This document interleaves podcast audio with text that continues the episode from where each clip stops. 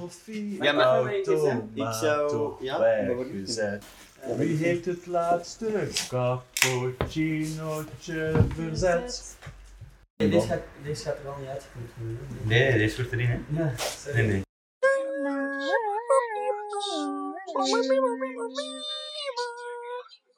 Ik ga nu eh, gewoon even beginnen. Ja. Ja, dat is goed. Dus, ehm, hallo allemaal, luisteraars thuis, kijkers. Ehm, wil niet zo super formeel klinken.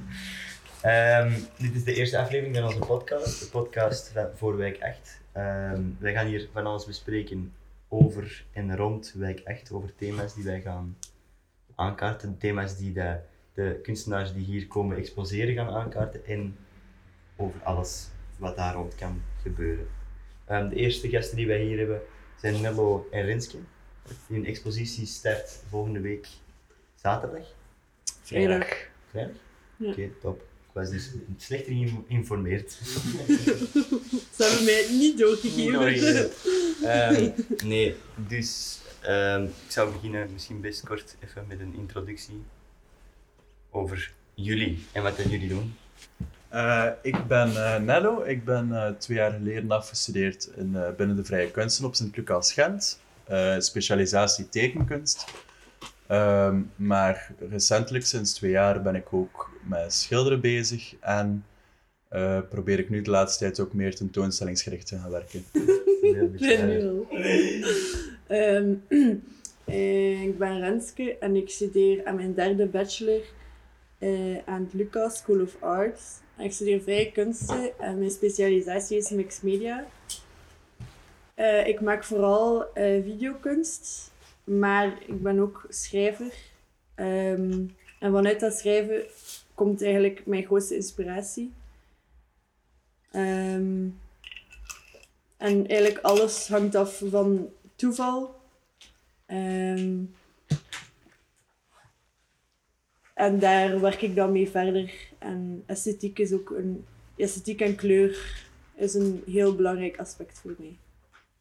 Alright. Ehm, bij ons zitten in de zetel voor het eh, compagnonschap, of hoe noemen we dat?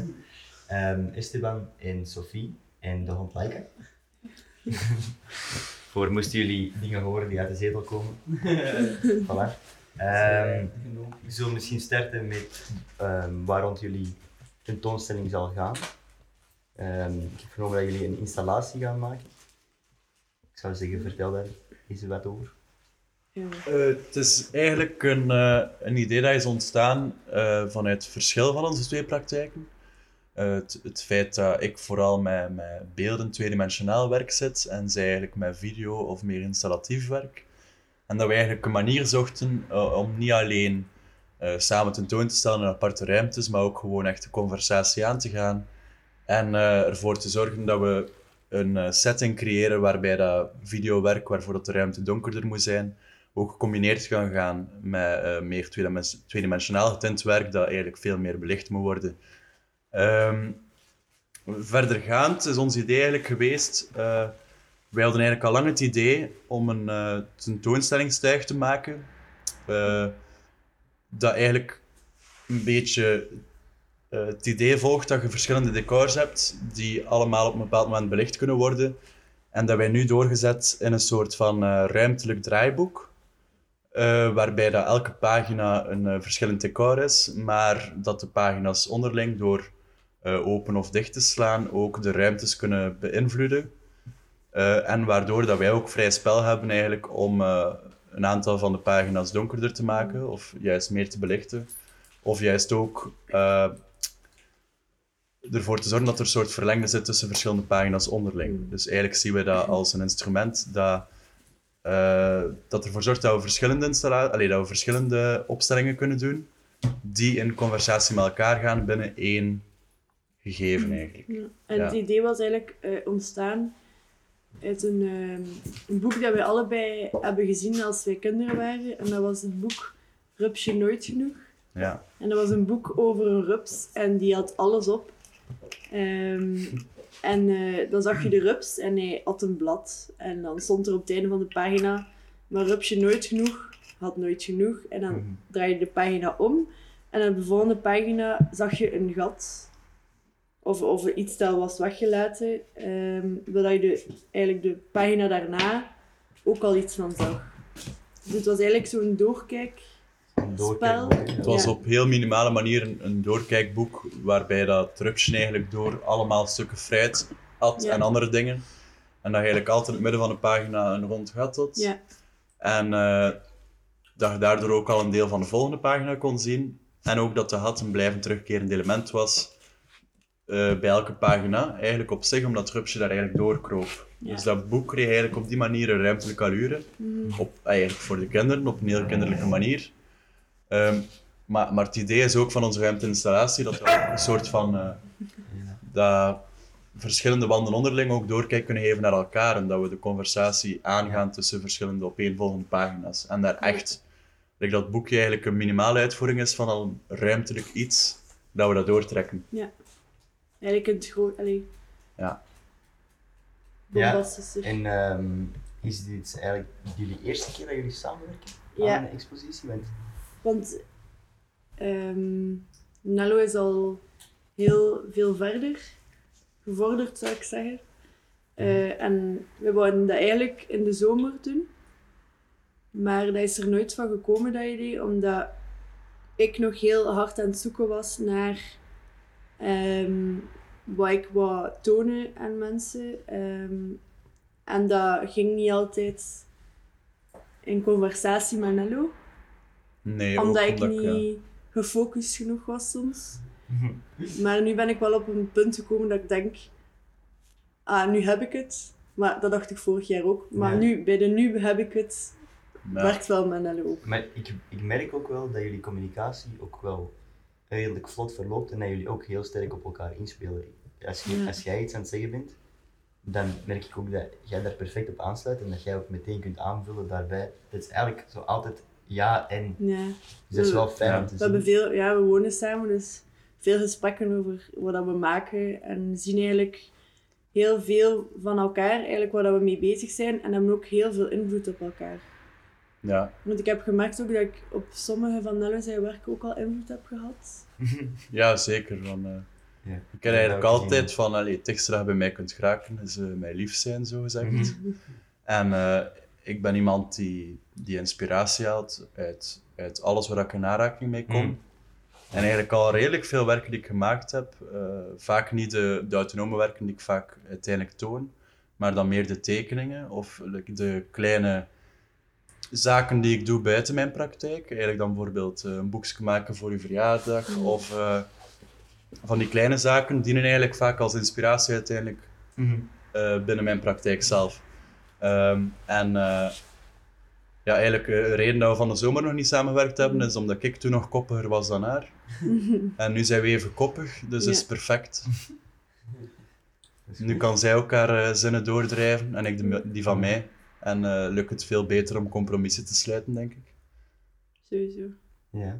Is dat ook niet meer omdat jij, Renske, weet meer naar waar dat je wilt ook meer dan bijvoorbeeld Ja, ik heb meer, ik werk, meer eh, nu zijn? werk ik meer Ja. met vast voorbedachte raden. Mhm. En Nello is, is nogal, allee, Nello werkt nooit met voorbedachte raden. Nee. En dat vind ik zo zot, maar wel ook met een heel harde focus. En bij mij was het vorig jaar dat, dat ik had geen van- voorbedachte raden.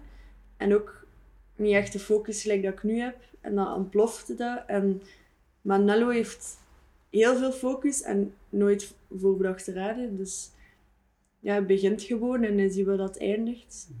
En nu zou ik dat ook wel kunnen doen. En daarom is dat goed dat wij samenwerken nu, omdat het concept is besproken, maar, maar we weten nog niet echt hoe dat er gaat uitzien. Mhm. Ja.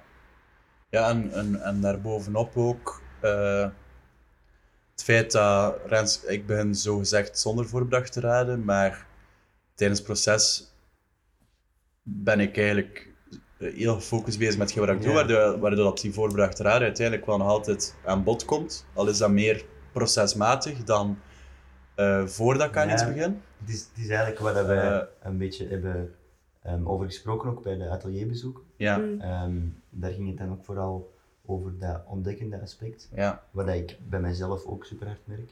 Ehm, dat dat eigenlijk hetgeen is waar, waaruit ik ook vertrek. en waar dat wij dan in Ja, hetzelfde in opkomen. Ehm, dat idee van aan iets te beginnen om iets nieuws te ontdekken. En van daaruit, als je dan bezig bent, Ja. ineens van wow, daar, pak, pak, pak. En je neemt eigenlijk componenten uit de dingen die dat je aan het ontdekken bent.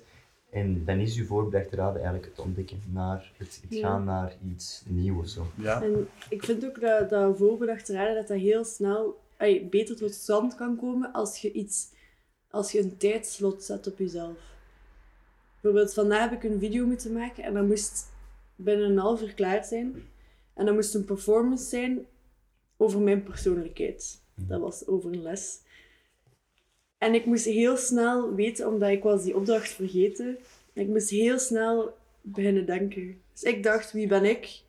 En zo, ik kon op niks komen, dat super raar was. En dan dacht ik, ah, afgeleid. Ik ga daar een, een, iets rond doen.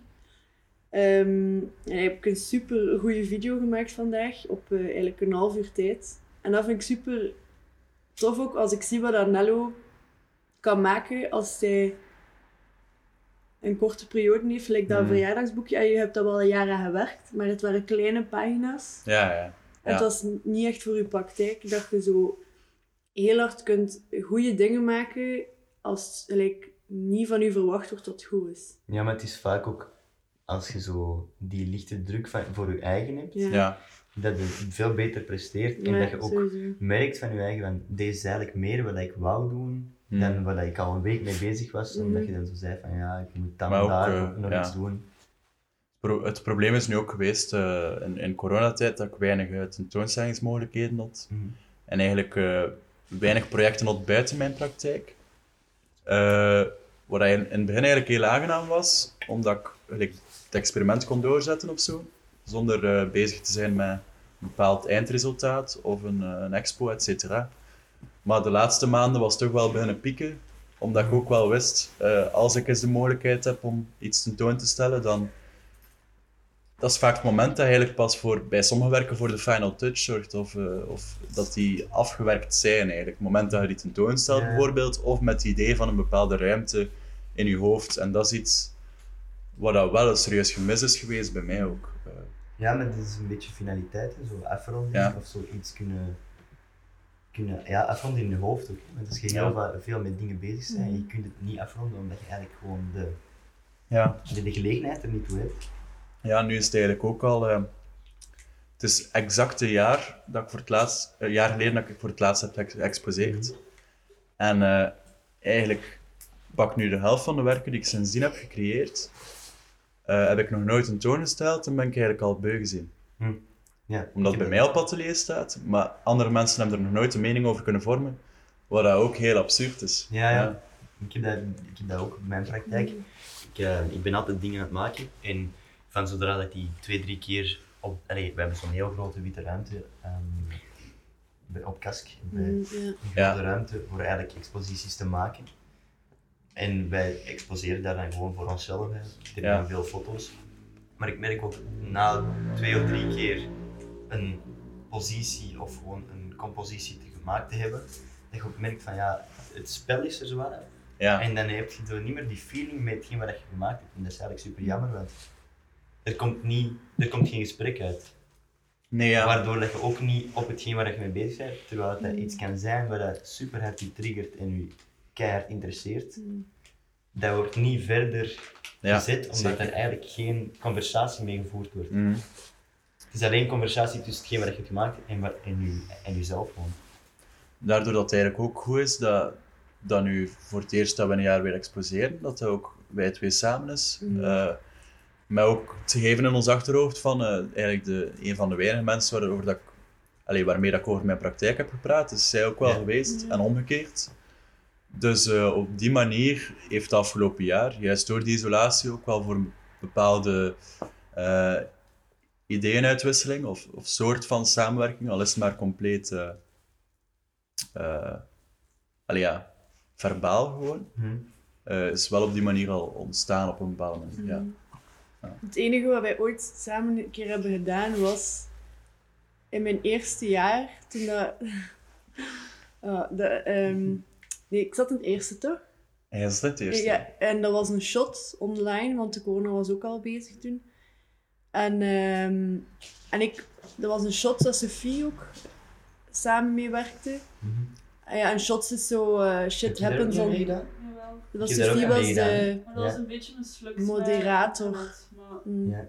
Ik heb daar toen ook zoiets voor gedaan. Ja, dat was echt... niet vertellen. Eh, de shots is eh, shit happens on Thursday. En normaal is altijd in de 002 op eh, Luca.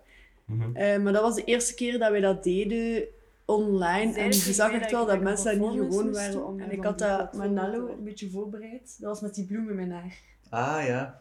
Ehm, en eh, wij waren buiten, want het was warm. We waren buiten wat, wat, wat wijntjes aan het drinken en met de buren een beetje aan het chillen. En plots belt Sophie mij van...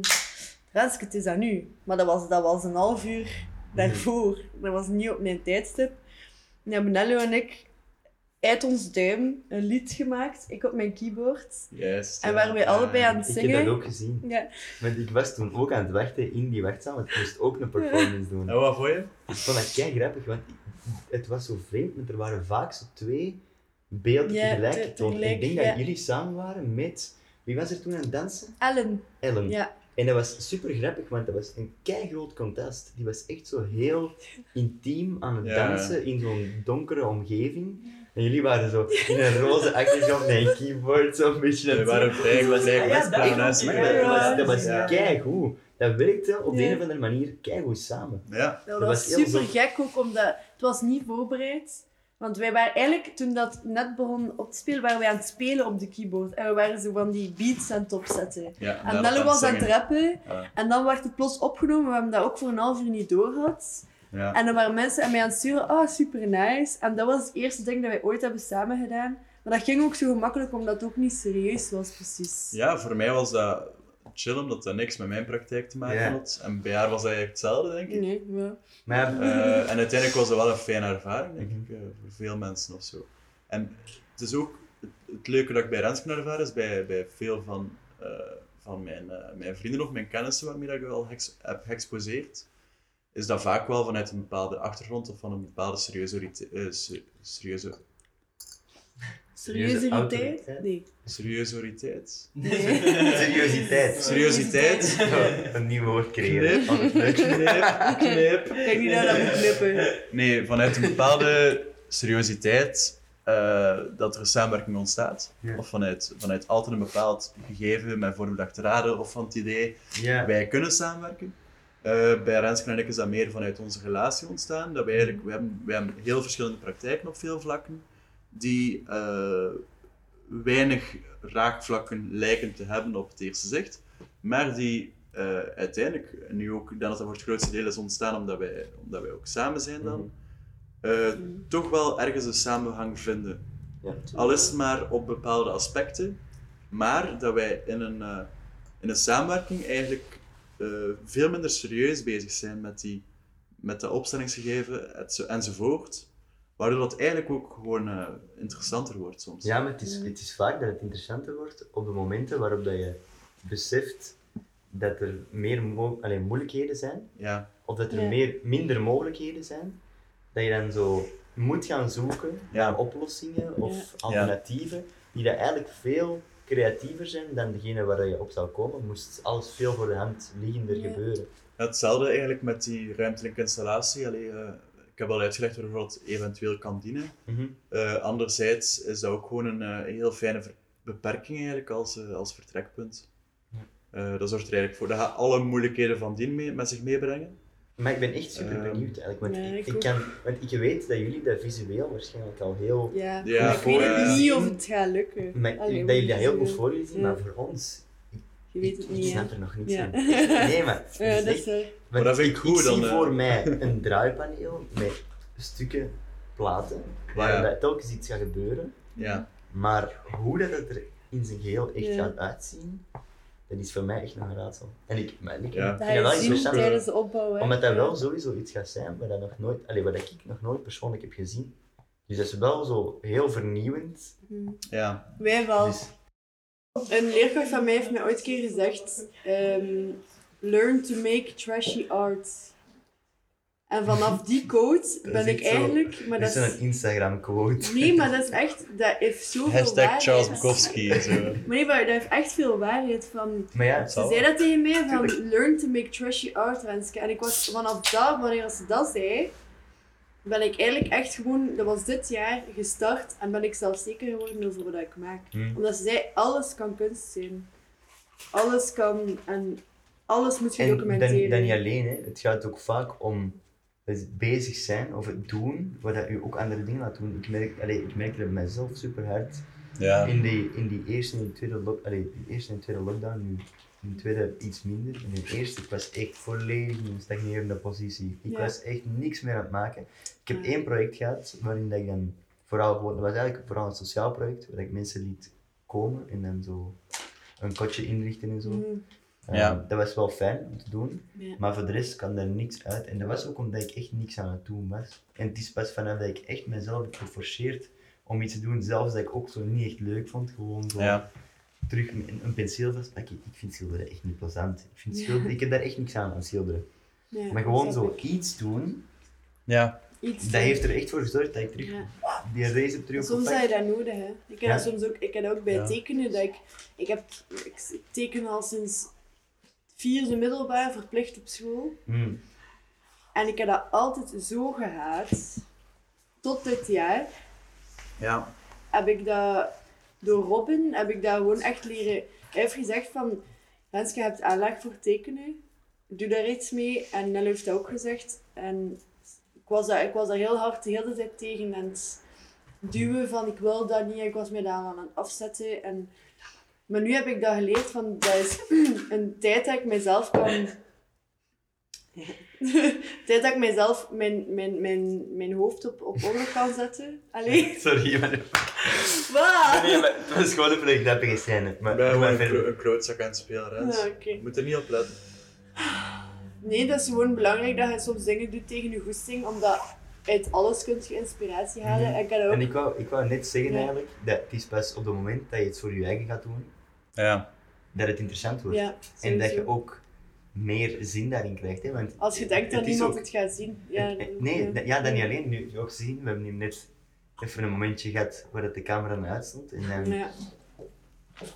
Ja. je... Bij, bij mij, Nee, nee, niks, niks, niks. Gewoon zo spannend. bij, bij mij is het vaak juist dat ik vanuit een bepaald format vertrek. Eh, Mhm. Niet, niet per se omdat ik het leuk vind of niet leuk vind. Gewoon dat eh, een bepaald medium ervoor zorgt dat ik mijn outlet vind voor hetgene wat dat mij echt boeit. Mhm. En tot nog toe, logischerwijs, omdat ik uit de opleiding tekenkunst kwam, eh, kom, eh, was dat tekenen aan zich. Mhm. Dan ben ik eigenlijk binnen schilderen meer met de logica. Ah, dan kan ik eigenlijk alles wat ik doe, als het niet nice is, kan ik dat gewoon direct wegwissen. Terwijl bij, bij tekenen zat ik ergens klem op het punt dat ik met schuurpapier begon te werken en mijn papier gewoon kapot was. Mhm. Wat eigenlijk ook wel oké was. Ehm, en schilderen was dan eerder voor mij van... Oké, dat is eigenlijk wel een medium waarbij dat ik gewoon eh, eender wat ik doe, of dat nu nice is of niet nice is, ik kan daar heel hard in gaan selecteren. Ik kan hetgeen wat ik niet nice vind, kan ik weer wegwis- wegwissen. En dat is het idee van, ik doe het Eh, voor mezelf. Hè. Ja, Kijk, Terwijl, medium op zich heb ik eigenlijk niet echt een uitspraak over of dat ik dat leuk of niet leuk vind. Het, is, het is eerder hetgeen wat ik er uiteindelijk mee, mee gedaan heb of mee doe, dat kan zeggen dat boeit mij of dat boeit mij niet. Terwijl op zich, schilderen aan zich, eh, een penseel en de verf steken enzovoort, eh, ik weet nu niet of dat je dat eh, leuk kunt noemen of zo. Hm. Maar het is gewoon hetgene, de verrassingen die ik voor mezelf kan teweegbrengen of zo. Of de momenten waarop dat ik, dat ik doorheb van oké, nu ben ik iets op het spoor dat mij, dat mij echt fascineert op een Mhm. bepaalde manier, dan, dan ben ik heel enthousiast. Maar dat is vaak inderdaad toeval of eh, in het moment Ja. dat zoiets gebeurt. Ik weet niet. Ja. Maar ik vind wel sowieso, voor het, het twee jaar ervaring te hebben met schilderen, wat eigenlijk niet zo superveel is, dat je Ja. wel ziet dat ehm, daar een enorm interesse in zit. Ook al is het bij u niet van ik vind het leuk of niet, in Ja. wat er gebeurt bij, tijdens het schilderen. In Ja, dat wel, maar dat is- dat je heel hard zo Het is iets, ja. die tactiliteit van dat schilderen wel. Maar het is iets, het is iets anders om, om eh, te, te beginnen aan een, aan een schilderij of daarmee bezig te zijn en, en de keuzes te maken. Ehm, bij mij is het vaak van inderdaad, als ik een bepaald vlak zet, heb ik daar niet echt een bepaalde ervaring of beleving bij. Maar als ik zie hoe dat een bepaalde vlak zich verhoudt ten opzichte van een ander vlak, of de manier waarop dat, dat samenpast binnen één beeld, Ja. dan heb ik die prikkeling. Of, of dan is het moment dat ik kan, iets kan hebben van oké, wat er nu gebeurt, dat ga ik onthouden of zo, dat ga ik meepakken. Mhm. En dan zijn je bezig met je medium. Maar dat is eigenlijk... Dat, dat blijft zo een heel hard eh, trial and error gegeven of zo. Van, eh. Het proberen zelf eigenlijk niet zoveel uit. Het, het, ehm, het gevolg dat kan opbrengen of teweegbrengen, dat, dat is iets wat ik heel hard apprecieer. Of, eh, of het omgekeerde. Maar ik had daar onlangs met, met Esteban en Sander een heel gekke discussie over, over ehm, mijn praktijk en schilderen. Allee, wat, dat zij, allee, wat dat Esteban en Sander doen. Ja, Over ehm, dat ik probleemoplossend sowieso kijk door mijn lens. Omdat ik... ehm, lenzendraag. omdat ik, omdat ik eh, met videocamera's werk en dat Sander en Esteban eh, iets op doek zetten en daarna zien wat het probleem is. En ik altijd al zie wat er voor mij staat, snap je? Maar hij werkt ook wel veel met eh, nabewerking. Hè? Ik bedoel, dat je een video Maar- al hebt en dat je ze op een andere manier plaatst. Of, Ja, ik weet het, maar ik kan dat doen op het moment zelf. Ja. Van, ik zie door mijn lens en ik zie, ah, die kegel, die taart, die staan niet goed tegenover elkaar. Ik verplaats dat. Maar daar is het verschil Ja. tussen eigenlijk onze werken. Van, jij moet daar eigenlijk op reageren op die fout. En Ja. ik doe dat het moment zelf. Jij doet dat daarna. ja, maar dat is het Nee, dat is wel. Bij, Ja. bij hetgeen, als je bij videokunst, dan moet je echt zien dat je heel veel voorbereiding treft. Ja. En dan je shot moet gecadreerd zijn, moet Ja. juist zijn. Bij schilderkunst is een opbouwing. Het Het is, een meer, ja. het is meer eigenlijk een conversatie met, en bij u dan vooral, Ja. met conversatie met de objecten of met de, allee, hoe zeg je dat, met de stukjes die dat je Ja. opbouwt, daarop. Want het is Maar ik ben waar- wel altijd, ik ben wel altijd aan, aan een werk met het idee dat het van de eerste keer juist moet zijn. Maar dat, dat is tot nog toe niet gebeurd.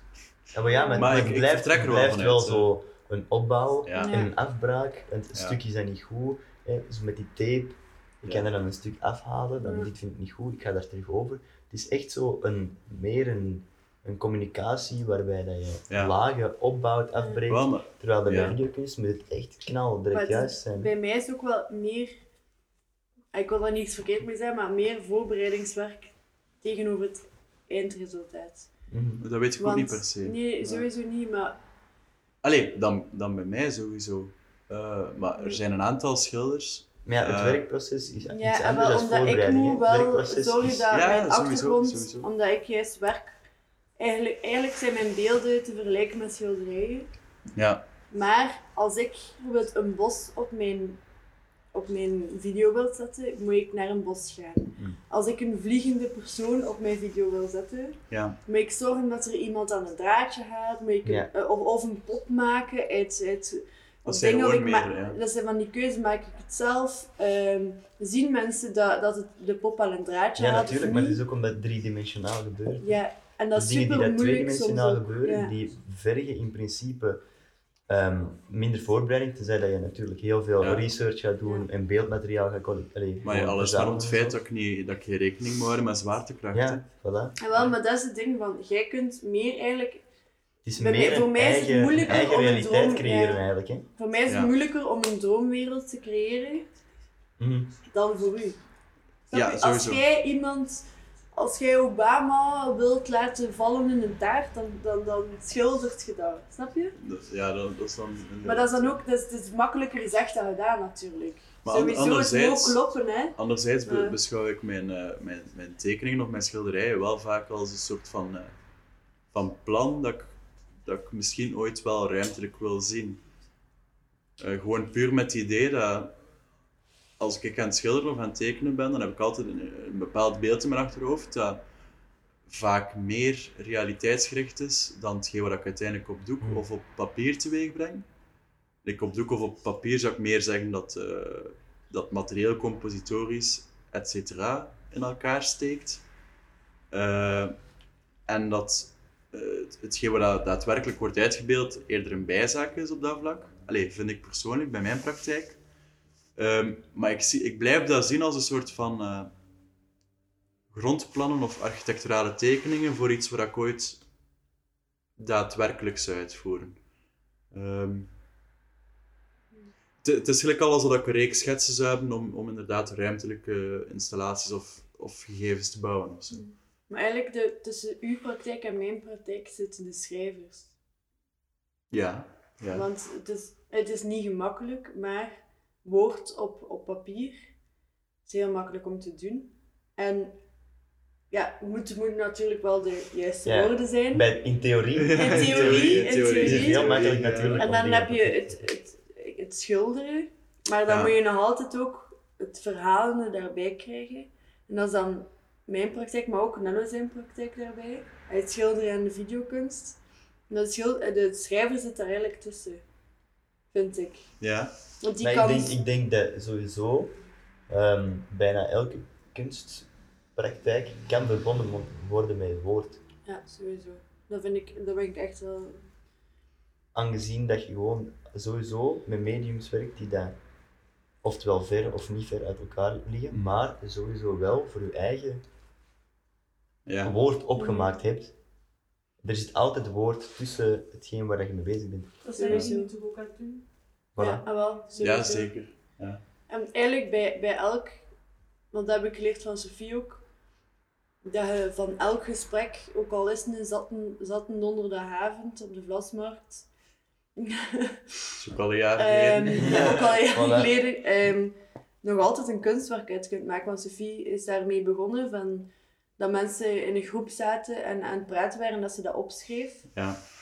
Eh, en een vriendin van ons, Nona, doet dat ook vaak. Hmm. Dat ze dingen opschrijft eh, als er in groepjes wordt gezegd.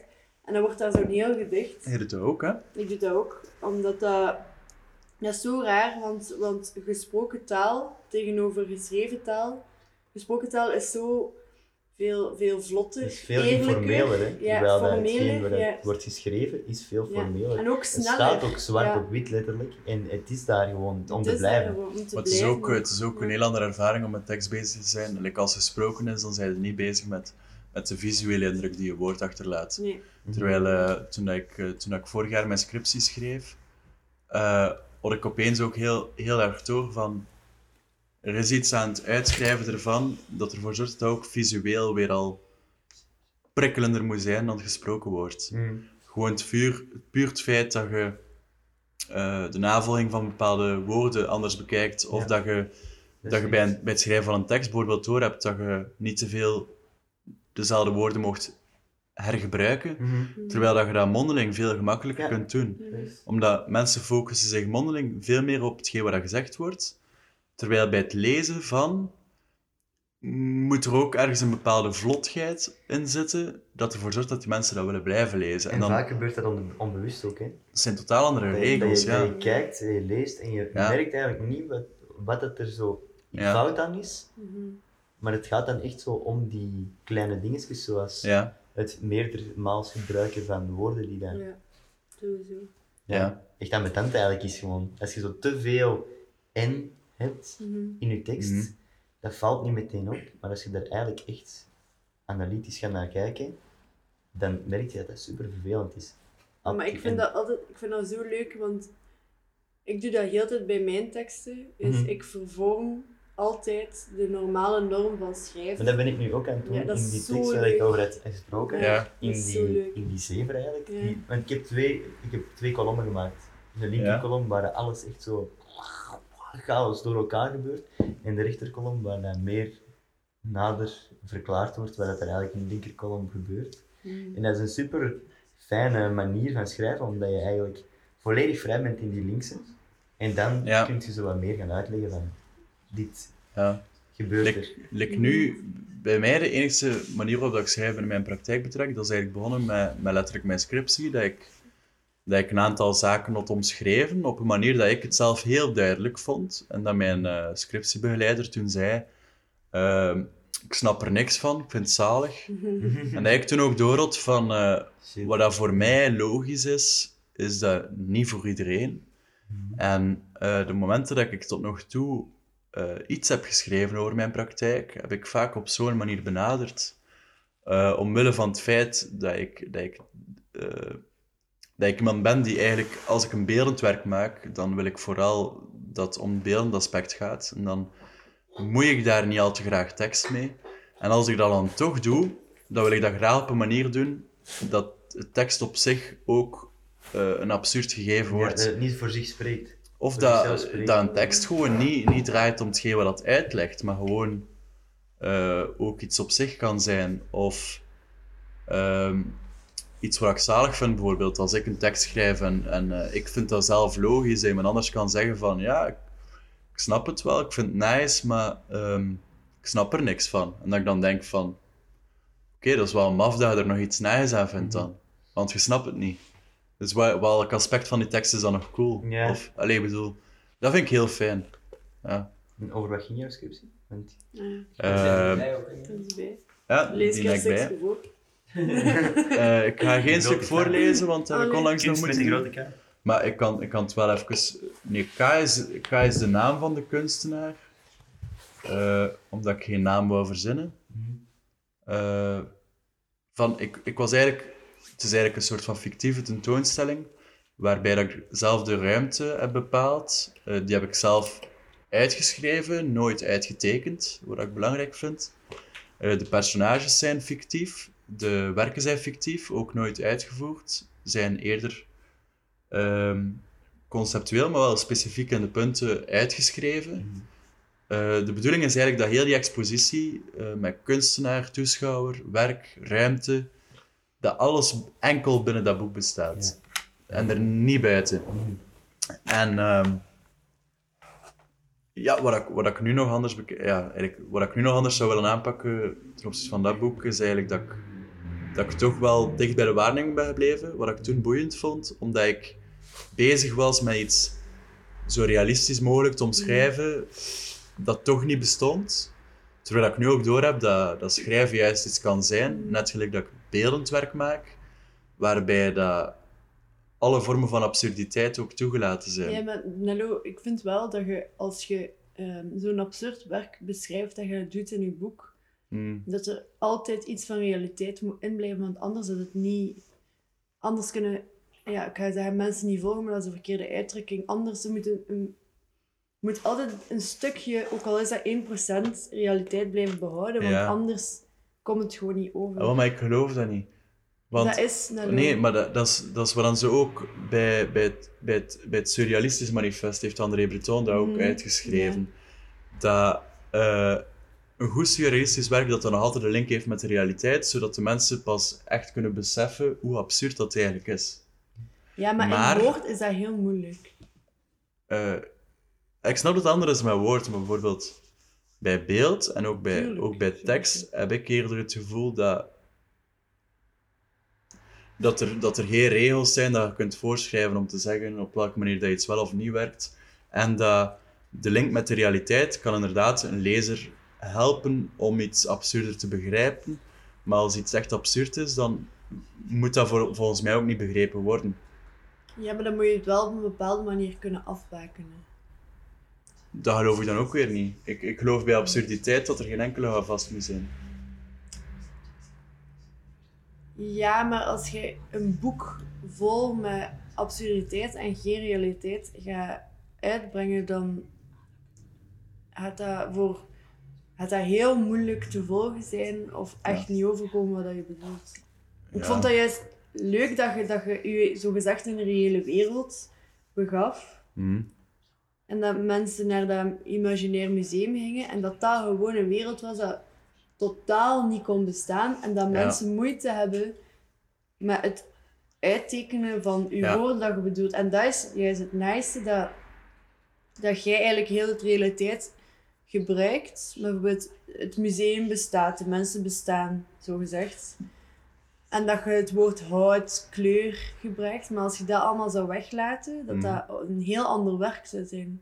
Ja, maar ik, dat, dat is nu eerder iets dat ik geschreven heb ook met het idee van dat was binnen een schoolse context. Mm, ja. met inderdaad sowieso al een scriptiebegeleider en een promotor die dat moest begrijpen op een bepaald niveau.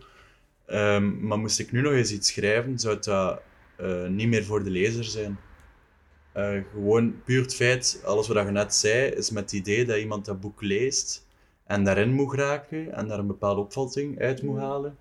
Ehm, ik ben nu van, meer van de mening dat als ik nu nog iets schrijf, dat enkel is om het feit dat ik dat boeiend vind en dat Ja. mij gewoon niet meer kan interesseren eh, of dat iemand daarin kan meegaan of niet, of dat moet begrijpen of niet. En ik denk dat je zo op die manier nog een veel interessanter boek kunt schrijven. Gewoon met het idee, ehm, ik hoef niks duidelijk te maken.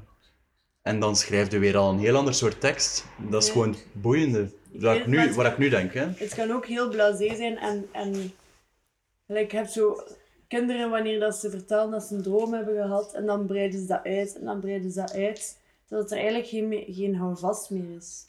En toen was er Ja. Roze Kasteel en toen was er Pipi Langkous en toen en bla bla bla bla, dat er eigenlijk geen kern meer is waarom, waaronder dat wordt gebouwd, snap je? Maar like, een voorbeeld dat ik zou kunnen geven is, ik ben fan van science fiction. Science fiction in het algemeen. Maar ik ben vaak heel teleurgesteld in de films dat ik zie, omdat die altijd te gegrond zijn. Al is het maar dat er een, eh, een heel zwart-wit eh goede rikken en slechte rikken verhaal is, of een liefdesverhaal die eigenlijk heel banaal is. Eh, of het feit dat voor mij gewoon de focus altijd compleet verkeerd wordt gelegd. Like, like als ik Star Wars zou kijken, dan zou ik meer van de mening zijn dat ik zoveel mogelijk verschillende planeten wil zien. Ja. Juist omdat het kan. Met die eh, eh, ruimteschepen, et cetera. Maar waar dan zij zich op fo- focussen is een, is een compleet menselijk, banaal liefdesverhaal. En een zwart-wit verhouding tussen de slechte rikken en de goede rikken. Of ja, misschien een keer een slechterik die goed wordt, of omgekeerd. Maar wat dat voor mij boeiend is, is, is gewoon eh, het, het feit dat een, een, een concept van Star Wars kan eh, op een manier benut worden om gewoon absurde zaken te representeren. En dat wordt gewoon niet gedaan. En dat Mm. komt er deels door, doordat mensen zich blijven vasthouden aan dat soort regels. En als je daar afstand van zou nemen, oké, misschien dat mensen zich daar minder in zouden vinden, of misschien dat ze het minder begrijpen, enzovoort. Maar dan hadden we wel echt iets zien dat echt gewoon uitdagend is. En niet gewoon zo banaal is, lijkt hetgene dat we vaak te zien dat, heeft, krijgen. dat heeft heel veel te maken ook, denk ik, met de manier waarop dat mensen naar zo'n dingen kijken. Hè. Ja, Mm. Want ehm, allee, hoe dat wij nu hebben, met onze kunstpraktijk, er zijn eigenlijk geen regels. Nee. De regels die er zijn, zijn degene die dat zogezegd opgelegd worden door uw docenten van nu. Mhm. En dan heb je zo de vraag van, ja, maak ik eigenlijk werk voor mezelf of voor mijn docenten? Die vraag is sowieso bij iedereen wel aanwezig, denk ik. Dat is er geweest, ja. Ja, die is er sowieso bij iedereen toch wel aanwezig Ja. geweest of niet. Ehm, Maar zelfs nog altijd, Nee. als je, als je afgestudeerd bent... je maakt ook ja. werk voor, voor Ja. maak ik werk voor mezelf of voor het publiek. En dat is eigenlijk hetzelfde. Want bij science fiction, is, wat er nu gebeurt, dat is eigenlijk niet te vergelijken met kunst. Het is een product Mhm. en een product moet een markt aan, aanspreken. En Sowieso. de grootste markt die er is, is natuurlijk die realistische verhalen, die liefdesverhalen, die zijn marketable. Ja, Hetgeen wat jij dan wilt doen, ja. en een verhaal schrijven dat eigenlijk totaal niet mensen aan zou spreken, of juist Ja. wel, dat weet je niet voorhand, maar Het kan zijn het dat uiteindelijk... dan eh, ook weer om hetzelfde gegeven van ik doe het voor mezelf. Ja, En op die momenten Dan- is het sowieso interessanter voor jezelf om dat te doen, want ik, ken er, ik, ik ben er zeker van dat de makers van Star Wars natuurlijk, heel dat panel, ze zijn meer op het geld uit, die sowieso. zijn, nee, dat niet alleen, er gaan ook mensen tussen zitten zoals jij en ik, of jij en ik? Dus gewoon die dat daar zitten en ook zoiets van, fuck Jan, ik is wil, gewoon- ik wil is ook gewoon, meer eh, absurd en Ja. wauw, volledig Sowieso. in die universe Maar like, gaan like- grijpen en, en, en gewoon alles eruit halen wat er kan uitgehaald worden. Maar die, Zij moeten geld maken naar die andere Ja. mensen. Maar ja, nee, het is sowieso het ding. Als je film maakt, heb je sowieso wel een budget nodig om die film te maken. Voilà, voilà. Like, dat, is al, dat is al sowieso anders dan als je een schilderij maakt. Dan heb je eigenlijk veel minder budget nodig om eraan te beginnen. En kun je er uiteindelijk ook wel geld uithalen. Eventueel. Maar als je een film maakt, moet je eigenlijk op voorhand al weten... Van, het gaat Dat- opleveren. Ja. Wel, dat voilà. zoveel kijkcijfers Dat- oplevert. Dat is een marketable eh, en, en dat is gewoon een verplichting dat je hebt binnen de film. Ja. Dat je, weet je, binnen de literatuur, hè, het grote percentage schrijvers, of, dat je, of dat ze nu bekend zijn of niet bekend, het is een minimum dat er echt winsten uithaalt. ja, Ja. natuurlijk. Er zijn eh, ook duizenden, miljarden ja. boeken. Like bij, mij, bij mijn vader die ons goed zijn. Mijn vader ook, zit aan, aan een derde druk van een boek Ja. en die haalt dus, uh, allee, ligt de meeste schrijvers, eh, verdient hij een euro per verkoop van zijn boek. Ja. Dus per boek dat verkocht wordt, verdient hij 1 euro. Mhm. Ehm, gewoon de tijd dat hij bezig is geweest aan dat boek. En dan bijvoorbeeld, al, al is Dat het niet maar dat er... niet op, Dat weegt gewoon niet op. En dat duurt ook een eind voordat die verdeeld zijn, voordat die eh, verkocht geraken, voordat dat gepromoot wordt, et cetera. Dat weegt niet op. En dat zorgt er ook voor dat, dat schrijvers, denk ik, in een iets andere wereld zitten als de filmindustrie. Of zelfs al als de beeldende kunstindustrie. Gewoon puur om de reden dat... Ik denk dat schrijvers heel, heel, veel gemakkelijker iets kunnen hebben van ik doe iets voor mezelf. Of... Mm. En daarbovenop... eh, Dat moet ook, hè? Ja, ergens. moet Ja, Want Je ja. moet je kunnen wijden aan een boek Mhm. ja, van 400 pagina's, zeg maar. Ja. Waarin dat je echt zelf op je... Het is niet, je bent niet met die mensen aan het schrijven. nee. In een film wel, hè. Je bent eh, de producers, de screenmanagers en weet ik veel wat Ja. allemaal dat erbij komt kijken. Acteurs, je moet allemaal samenkomen. Hè. Het Het ding, is, samenwerking. Maar het ding is gewoon, er is, een serieuze, er is een serieuze contradictie tussen like, wat ik daar straks zei van André Breton schrijft een surrealistisch manifest. Dus die omschrijft eigenlijk wanneer dat een werk surreëel is. En het feit wat dat voor mij surrealisme uiteindelijk betekent, zou niet aan, aan regels verbonden moeten zijn. Maar Want allee, als je- zegt surreëel, dan denk ik vrij. Dan denk ik eh, sowieso niet gegrond. Iets dat gegrond is, is voor mij niet surreëel. Dat is gewoon een soort van contradictie binnen, binnen heel die periode of die dynamiek toen. Mhm. Dat ik ook gewoon van denk van, eh, als je echt surreëel wilt gaan denken, dan moet je niet meer bezig zijn met eh, wanneer dat iets als surreëel ervaren wordt, dan moet je daar voorbij gaan, denk ik. Eh, maar ja, dat is nu gewoon nog een idee dat Ja, ik nee, Wat ik er net nog over wat zeggen over film, is Ja. ehm, het zo, gelijk hoe dat eh Kulder Zipken is opgenomen. Ja, Die hadden geen ja, geld, ja, en dat is zo goed. En dan heb je gelijk eh, Georges Méliès, ja, fantastische filmmaker. En ze hebben dat uitgerekend, elke film kostte maximum 1000 euro. En dat is voor nu niet veel. En je zou denken, voor, dat is voor toen veel, maar dat was ook echt niet veel in de filmindustrie. En wat dat die... Het enige wat hij betaalde, George, was zijn acteurs.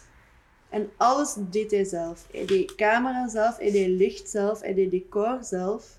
En dat is zo brak gedaan, ja, maar zo schoon.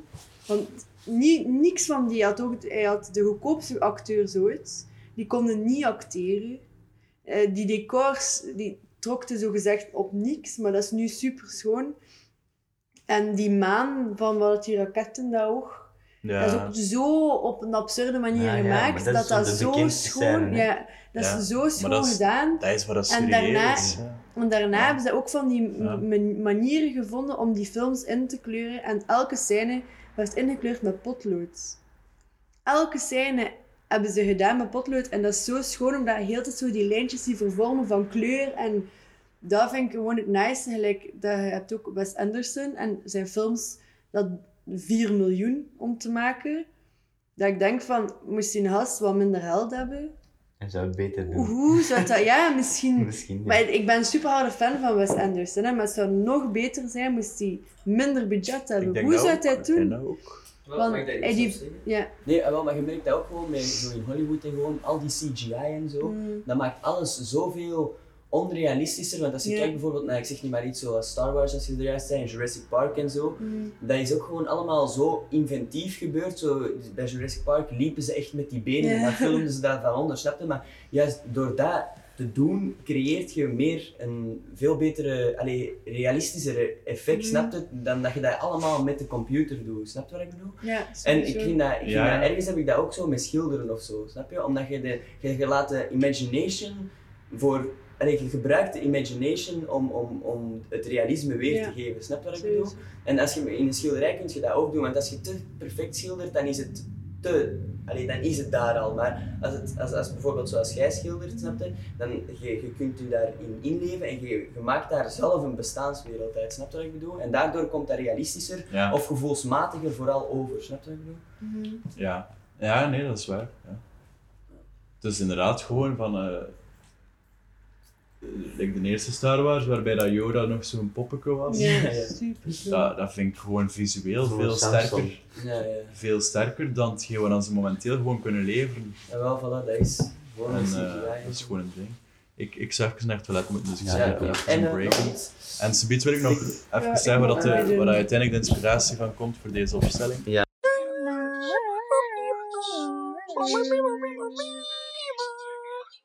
Terug in het rolletje. Maar dat is, dat is ook wel Ja, leuk, hè. dat tof Ik vind dat rolletje goed. Het- Ja. het- het- nee, maar gewoon de vrijheid hebben om een rolletje te spelen in het leven is altijd ook Ja, dat is zo, tof, is zo leuk. Ja. Omdat ik, kan, ik, ik heb nu andere kleren aan dan dat ik twee jaar geleden had. En twee jaar geleden was ik ook echt effectief Ik had dat anders. ook gedaan toen dat ik, was, jullie... ik was echt een Ja. werkmens. Ik had mijn zwarte overal aan, Ja. een vuile trui. Ja, En ik was echt met verfrollen en, en dan machinerie en boormachines en zo bezig. En nu zit ik hier te praten. Ik had die impuls ook toen dat jullie op atelierbezoek gingen komen. Ben ik direct, omdat ik wist dat niet. En jullie stuurden wel eens, subiet komen wij naar jou. Mhm. Eh, ben ik direct naar de verkleeddoos van Mixed Media gelopen. Had. en zaten daar een paar eerstejaars te werken. En ik loop en ik begin die dozen uit elkaar te halen. En ik zeg, oh, wat zijn je aan het doen, Renske? En ik was zo, ja, er komen subiet mensen op mijn atelier eh, een, een interview doen. En ik weet niet welke rol dat ik moet aannemen. En die waren zo, ah, maar eh, wees gewoon jezelf. En ik zo, ja, maar ja, mezelf, dat, mezelf, dat is zo van die rollen aannemen. En die waren zo, oké Renske, wie wil je zijn? Ik had dan zo'n kleed aangedaan. En was ik ah ja, nu lijk ik zo heel lief, maar dat je mij zo van binnen en van buiten moet kennen, zodat ik tot, tot zodat ik iets zots ga doen of zo. Maar dat wou ik niet. En dan heb ik gewoon een, een, een, een eh, kostuumbroek aangedaan en een, een, eh, een jas van de brandweer. En dan dacht ik, ja, dat is hem. Een autoriteitsfiguur waarnaar geluisterd zal worden. Ja, ja, ik weet niet, omdat, omdat mijn atelier sowieso al wat bloody blue is. Mhm. En, en Maar ja, om dan even terug te komen op, op jouw praktijk, op jouw atelier. Ja. Ehm, we hebben er net al even over gesproken, Ja. maar om meer misschien duidelijk te maken aan mensen ehm, hoe dat jij eigenlijk te werk gaat. Want we weten bij Nello al een beetje meer dan bij u. Ehm, hoe gaat dat eigenlijk van start? En wel, dus mijn inspiratie haal ik eigenlijk nooit echt uit gekozen bronnen. Dat, dat komt en dat gaat. Dat kan zijn dat ik aan het wandelen ben en ik zie een zwaan. Ik heb dat gehad. Ik wandelen ben en ik zie een zwaan. En zwanen zijn meestal met twee, omdat die heel hun leven samen blijven. En ik zag één zwaan en ik dacht, oei, het is wel eenzaam. Ehm, en ik dacht, ja, ik moet, daar, ik moet daar iets over maken, maar je kunt daar over eenzaamheid, je kunt daar zoveel over zeggen. En zoveel over schrijven. En dan ben ik naar de kringloopwinkel gegaan. Godzijdank was daar een zwanenknuffel bij de hand. En ik, ben- ik heb die gekocht en ik ben daar foto's van beginnen nemen. Eh, uiteindelijk niks meer mee gedaan, maar mijn, ja, mijn video's komen wel uit eigenlijk objecten dat ik vind. Ehm, en die, hoe zeg je dat, manoeuvreer. Ja, maak, Manipuleer. Naar iets dat ik denk dat op video gaat overkomen. Dus ik heb dat gedaan, maar ik was in de sluiper en ik zag ronde vormen. Zo van die Isomo ronde vormen. En ik dacht, ah, tof. Ik heb dat daar op elkaar gezet en ik dacht, ah, dat is precies een taart. En wat heb ik Ja. gemaakt? Ik heb Een taart gemaakt.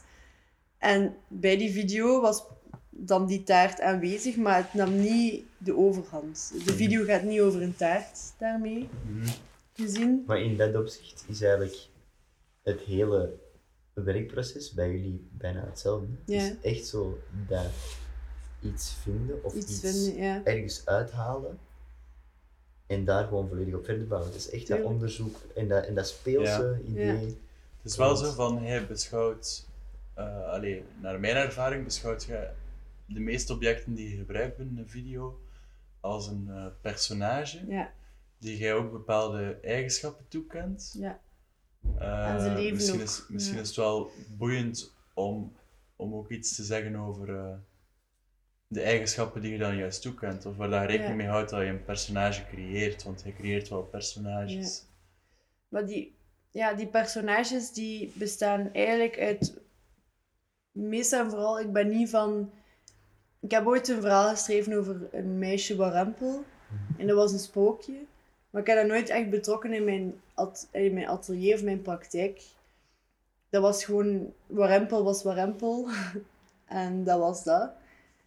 Ehm, en had ik een... ehm, op een gegeven moment... Het was lockdown, ik zat bij mijn ouders. Ik was me aan het vervelen. Op een gegeven moment dacht ik, hoe cool zou het zijn als ik doe alsof ik iemand anders ben. En zo ben ik allemaal dingen beginnen in mijn huis zoeken. Ik was een astronaut, ik was sterrenmeisje, ik was meisje naar de maan, ik was een maan, ik was een zon. En op een gegeven moment was ik een ehm, personage en zij noemde Tierlantijn. Eh en Tierlantijn was eigenlijk een personage die zich verkleedde als allemaal andere, allemaal andere mensen. En Dat tierlantijn betekent een klein detail, like een ketting of een, of een of iets, gelijk dit is ook een tierlantijntje, dat bloemetje op mijn t-shirt. Dat is een klein detail wel Een met bepaalde waarden. Zo'n Met een bepaalde ornamentje of waarde. zo, ja. Ja, ja, ja, Ehm, ja. Ik ben daarop beginnen doorgaan en dacht van, hoe kitschy is dit?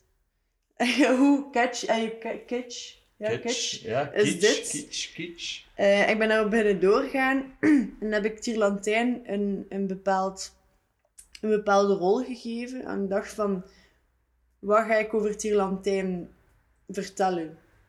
En dan dacht ik, ik had ook die, deze t-shirt aan. En ik keek naar mijn t-shirt en ik dacht, stel je voor dat deze t-shirt geen tierlantijntjes had, dus geen bloemen had. Ehm, en dan begon ik na te denken over bloemen, heb ik bloemen geplukt. En het was moedertjesdag. Even een heel lange uitleg, maar het komt wel goed. En Het was moedertjesdag, dus ik had bloemen geplukt uit de tuin voor mijn mama. Mijn mama was super blij. Mijn stiefpapa komt naar beneden en hij zegt... Ah, gaat je dat aan je moeder geven voor moederdag? Dus hij had dan gezegd, ik ga naar boven, ik kom naar beneden en bloemen waren weg. En ik was daar zo van aangedaan, omdat ik al heel de tierlantijn was. En tierlantijn plukte bloemen. Maar die bloemen waren dan weg. En ik was, oh nee. En hij had rozen gekocht van de winkel in plaats. En ik was zo, maar dat zijn wel levende wezens. Ik heb die doodgemaakt voor een vaas steken. En daar heb ik een hele film over gemaakt. Eigenlijk Tierlantijn die op zoek is naar haar bloemen. Die haar bloemen dan niet vindt. Eh, een film over haar vader eigenlijk de bloemen weg, we- wegbrengt in een, in een vaas. En dan met, met Sander en Esteban was dan de begrafenis en de hele ceremonie over de, over de bloemen. En dat vond ik wel ook wel Dus eigenlijk het feit dat zij, zij wil bloemen plukken die eigenlijk al dood zijn, omdat Ja. zij dat ziet als levende wezens, Ja, voor haar mama. ja, En uiteindelijk zijn die bloemen weg en staan er levende bloemen in de Ja. plaats. En ze weet niet hoe dat ze zich daarover voelt. Ja, het is en eigenlijk het- zoiets. En het gekke was dat ik, ik was daar zo mee begaan. Want in het begin dacht ik, ah, dat is maar een juryproject. Maar ik ben zo in die rol gekropen van Tierlantijn plukt bloemen in het begin, dat ik overal bloemen begon te plukken. En dan kwam ik terug na een week bloemen plukken. En dan kwam ik terug in mijn, in mijn, in mijn dorp, Wondelgem. Ehm, en, eh, en, ik, en ik keek naar, naar, de, ja, naar het park en er stonden gewoon geen bloemen meer. En ik was zo, oeh, Oh, nee. allemaal geplukt. Ik ga dat wel geplukt. Dus wat doe ik? Ik ga naar het centrum Gent. Eh, ik heb een bloemenrugzak aan. Ik heb hier een bloemetje zitten in mijn, in mijn bijdelzakje. En ik ben bloemen aan het plukken. En er komt politie naar mij van die gastmensen met de paarse, Die paarse smurfen. paarse ja, ja. smurfen. Ja, ja, die paarse En ik ben bloemen aan het plukken, maar echt als een gek, omdat ik zo hard in die rol zat. En die zeggen tegen mij... Ja, we gaan u een boete moeten geven, want dat mag niet. Dat is eigendom van Stad Gent. Oei. En ik zo in die rol zeg tegen die mensen... Ja, maar ik hou zoveel van bloemen. En die kijken naar mij en ik heb hier een bloem zitten, een bloemenrugzak en duizend margrietjes in mijn handen. En die kijken gewoon naar mij en die zeggen gewoon van... Het is oké, meisje. Zo van alsof dat ik gek ben en dat, dat ik niet weet wat ik aan het doen ben. En daar is heel, eigenlijk heel die video op gebaseerd, van hoe hard dat je in een rol kunt kruipen. Ik was zogezegd tierlantijn, maar tierlantijn bestond niet. Hmm. En ik heb mijzelf een, een rol opge, opgezet. En daar ging mijn jury eigenlijk over. Mhm. En dat is wat ik altijd doe met mijn video's. Van eigen dingen dat ik meemaak, eh, dingen dat ik lees, dingen dat ik... Ja, eigenlijk bij iedereen. verder, maar... spelen, verder spelen eigenlijk op die, op die scenario's die Ja. er al gecreëerd worden. Sowieso. Het En... is heel vaak dat zij een heel schoon scenario heeft als uitgangspunt. Like, dat vind ik een heel schoon scenario. Mhm. En eh, de, de invulling daarvan wordt dan opeens ook eh, heel eh, eh, vormelijk, maar dan binnen de video, eerder dat ze bezig is met, met kleuren, met de kadrage, Mhm. met de manier waarop ze uiteindelijk dat wil overbrengen. Like, ze, heeft, ze heeft echt eh, afgelopen jaar mega veel oude camera's gekocht, puur met de reden dat dat een bepaald soort beeldkwaliteit met zich meebracht. Eh, daarbovenop, nadat ze een video klaar heeft, eh, zit zij dagenlang met zo After Effects en zo'n nabewerking. alles van kleurtonaliteit anders te doen, kadrage anders te doen. En dan nog eens iets wat ik, dat wel nog denk ik belangrijk is om iets over te zeggen, is eh, het, het, ze kiest vaak voor een narrator, een soort van stem, Ja, dat is heel die belangrijk. eh, voor samenhang zorgt binnen een video. ja. Eh, en dat vind ik nog boeiend ook. Ja, wel, ehm, dus mijn video is dan bepaald, maar ik kan niet aan mijn video beginnen zonder dat er geluid is. Dus ik ga nooit, maar ook echt nooit, geluid, ra allee, rauw, hoe noemt dat, rauw, rauwe geluiden van op je video zelf, ga ik nooit doen, omdat ik dat zelf wil bepalen en manipuleren. Ehm, dus mijn video kan enkel en alleen maar als- tot stand komen als, er, als ik een tekst heb geschreven en die persoon heeft dat ingesproken voor mij. Mhm. En daar begin ik... Eigenlijk is mijn, mijn, mijn video's zijn beeld dat reageert op geluid. En zonder dat geluid kan ik niet verder. Dat, gaat, dat kan nooit bij mij. Want het is ook vaak dat je, dat je beeld een ander soort narratief is als je geluid, maar Ja, dat je wel op elkaar probeert Ja. te Eh, op de manier van, eh, like, dat moment brengt een soort van knal met zich mee. Ja. Dus ga ik van geluid iets in die trend daarop plakken, Mhm. terwijl het dat ook twee uiteenliggende narratieven kunnen zijn. Ja. Eh, wat ook eigenlijk een link is met mijn praktijk, Ja, omdat bij- ik... en, en ook, Ja. niet alleen, ook, ik merk ook super hard dat jullie alle twee dan super, allee, heel eh, perfectionistisch zijn. Ja. Dan dat dat een, eh, een Dat- noodzakelijkheid Ja, is. Ja, en, en ik denk dat dat ook heel goed samenwerkt dan ook. Aangezien dat Ja. jullie alle twee en ook zo'n beetje dat rituele gegeven in dat ja. werken, Ja. dat is, dat is iets waar dat heel sterk samenwerkt. En dan, dan vind ik het zelfs vreemd dat jullie zeggen, ik vind dat onze werken niet veel samen. Maar het is zo, het is zo van... eh, Terwijl we ik denk, eigenlijk nu in het afgelopen, ja, de afgelopen tijd eigenlijk bijna niks anders hebben gevonden dan heel veel raakpunten. Ja. Oké, je werkt met een ander medium, maar... maar nee, het, ding- het ding is, ik denk procesmatig dat er een serieuze samenhang is. mhm. Ehm, maar like de, de, de, like de, de vlakken waarop dat we zo eh, eindknopen doorhakken of zo, eh, zijn dan vaak meer verschillend. Mhm.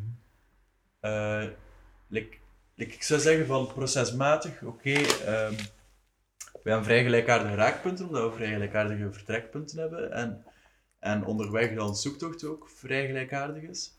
Ehm, maar naar eindresultaat toe maken we wel eh, vaak heel andere keuzes. Niet? Gewoon, na- naar, naar wat ik al van jullie beiden heb gezien, Ja. vind ik dat eigenlijk niet. Nee? En eh, dat is sowieso voor, u, voor jullie alle twee Mm. anders, want je zit zo hard in je eigen praktijk Ja? dat je ook ziet, de, de, de kleinste details zien jullie van jullie eigen werk sowieso. Maar het grote geheel, ik vind dat dat heel sterk samenkomt. Hè. Maar dat is vaak het ding van, eh, like als ik eh, werk dat ik pak nu net af heb aan, aan Renske toon, eh, komt zij vaak met een heel verhaal af. Mhm. Eh, van, eh, en dat is die situatie, en dat wil dat zijn, en dat wil dat zijn, en dat wil dat zijn. En dan zeg ik altijd van, ja, maar... tof om te horen, sowieso. Maar, nee, maar Ja. bedoel, daar gaat het niet meer om. Like, eh, ik, ik denk dat Renske een, een, een narratief startpunt heeft. Een, een soort van formatief, visueel, compositorisch, materieel midden, middenweg. Allee, eh, middenweg. En dan weer een, een, een soort van, al is het heel abstract of heel vaag of heel onduidelijk, wel een narratief eindpunt.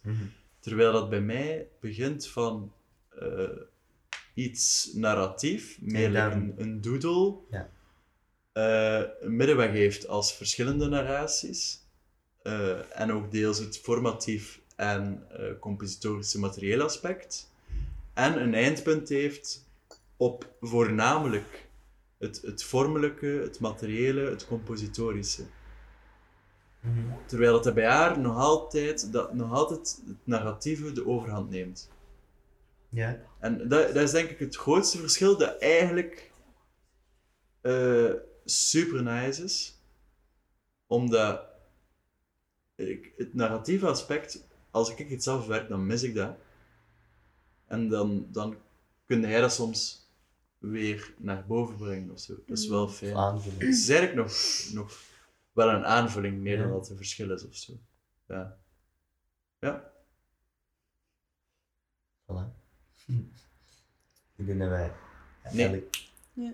Ja. Eén iets. En ik ook nog En eens, eh, uw boek nog. Ja, natuurlijk. ik wou Ja. nog een stukje voorlezen uit ehm, een stukje tekst dat mij heel hard geïnspireerd heeft op alles.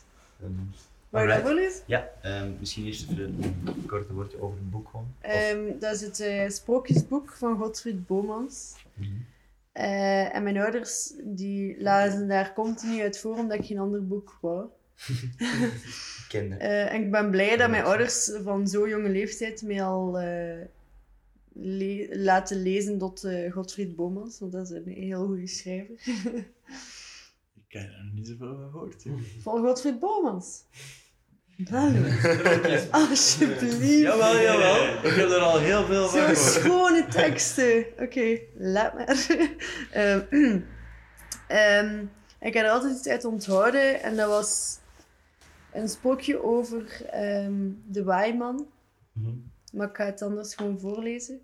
Oh, Johan op de Beek in. Mai. Oké. Hoog boven de wolken vloog de wilde waaiman. Zijn haren woeien om zijn gezicht, zijn ogen schitterden als sterren. En hij lachte luid, want de waaiman had plezier in het leven. Over zijn schouder droeg hij een zak en daar zaten alle winden in. Daar was de, daar was de frisse. Daar was de frisse westenwind. Die wou er altijd uit, want hij was een dolle jongen en hij stoeide graag. Maar hij had niets te zeggen. Hij moest wachten tot de waaiman hem bij zijn krullen greep. En daar was de kille noordenwind, die het koud had van zichzelf ineengedoken zat te kleumen. Het was warm in de zak en hij wou er niet uit. Maar ook hij had niets te zeggen, want de waaiman pakte hem bij zijn sneeuwwitte haren en wier- wierp hem lachend de wijde, de hemel in.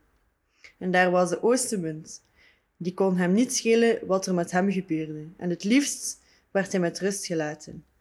Maar hij vond het goed als de waaiman hem bij zijn zwarte haren nam en hem de lucht insmeet. Dan trekte hij zijn volle lengte uit en begon te blazen. Zijn sombere ogen gloeiden daarbij. Een ijzige vorst streek over de aarde.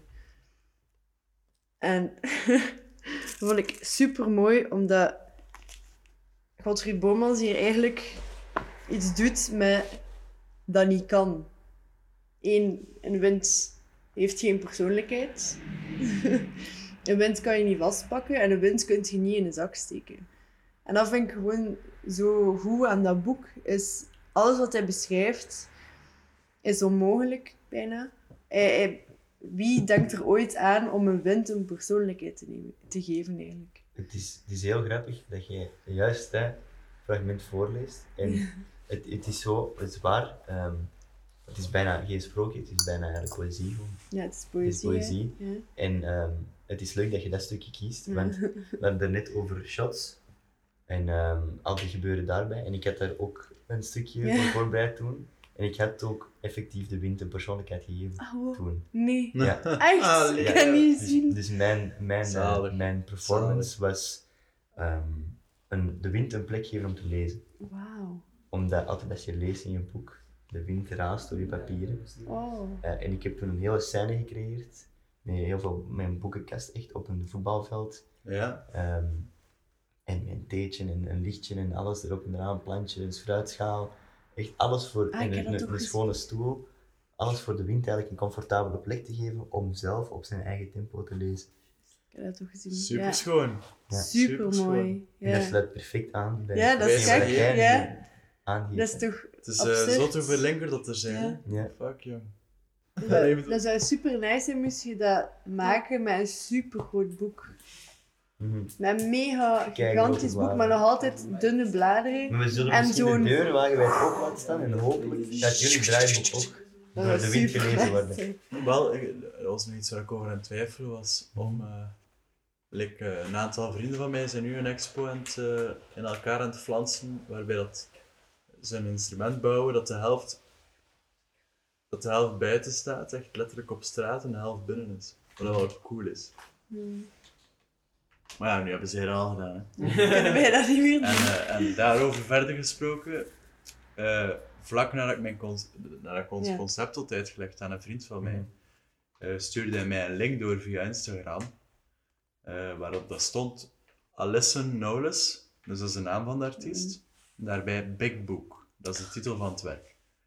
En eh, ik zoek dat op eh, en ik zie daar letterlijk een aantal foto's van hoe dat ik de installatie visueel voor ogen had gehouden. Shit, ja. Ja, maar eh, jong, zo mooi. Eh, Oh, ja.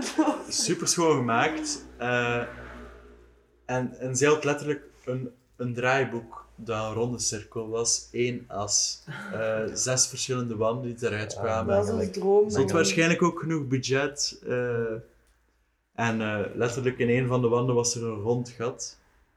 Dat gelijk van een, een, een meer eh, opstellingsmatig, dat je een tentoonstelling zou beschouwen. Meer, eh, dus een van de hoeken was meer een opstelling. En dan had een ronde cirkel uitgesneden in een van de wanden.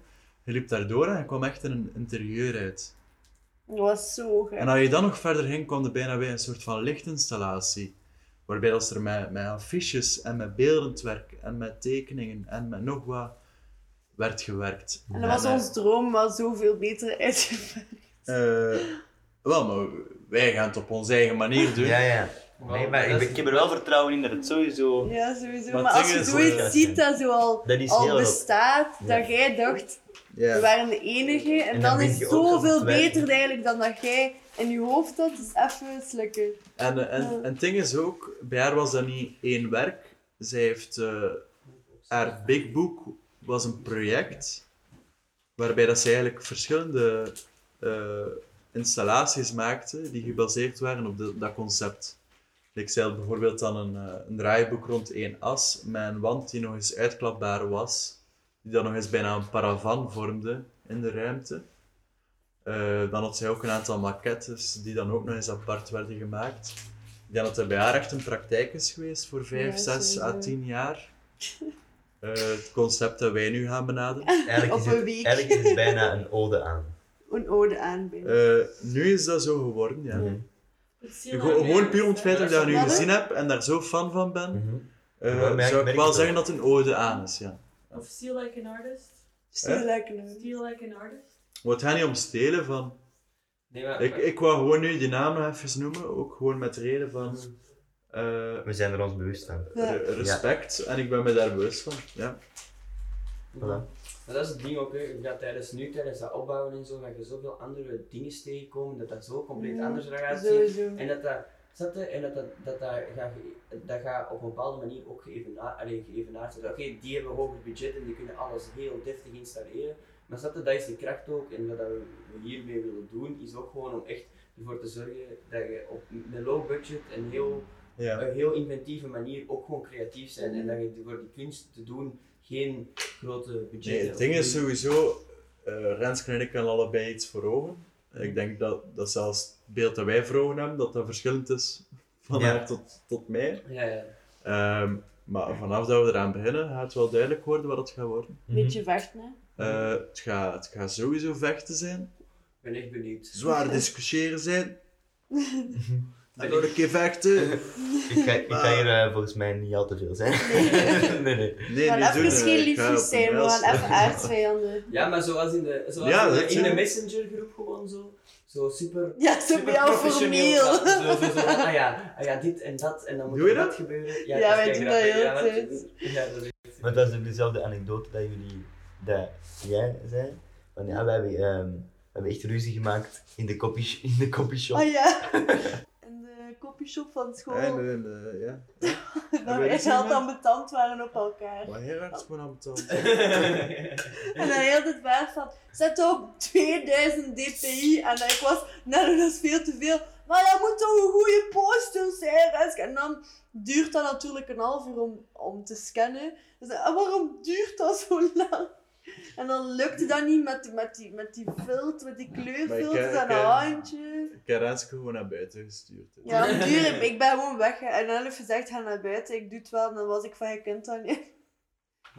Ja. Maar het is wel gelukt Het uiteindelijk. is gelukt. Ik Ja, kan, niet zo- en, ik kan wel niet zo goed met computers werken.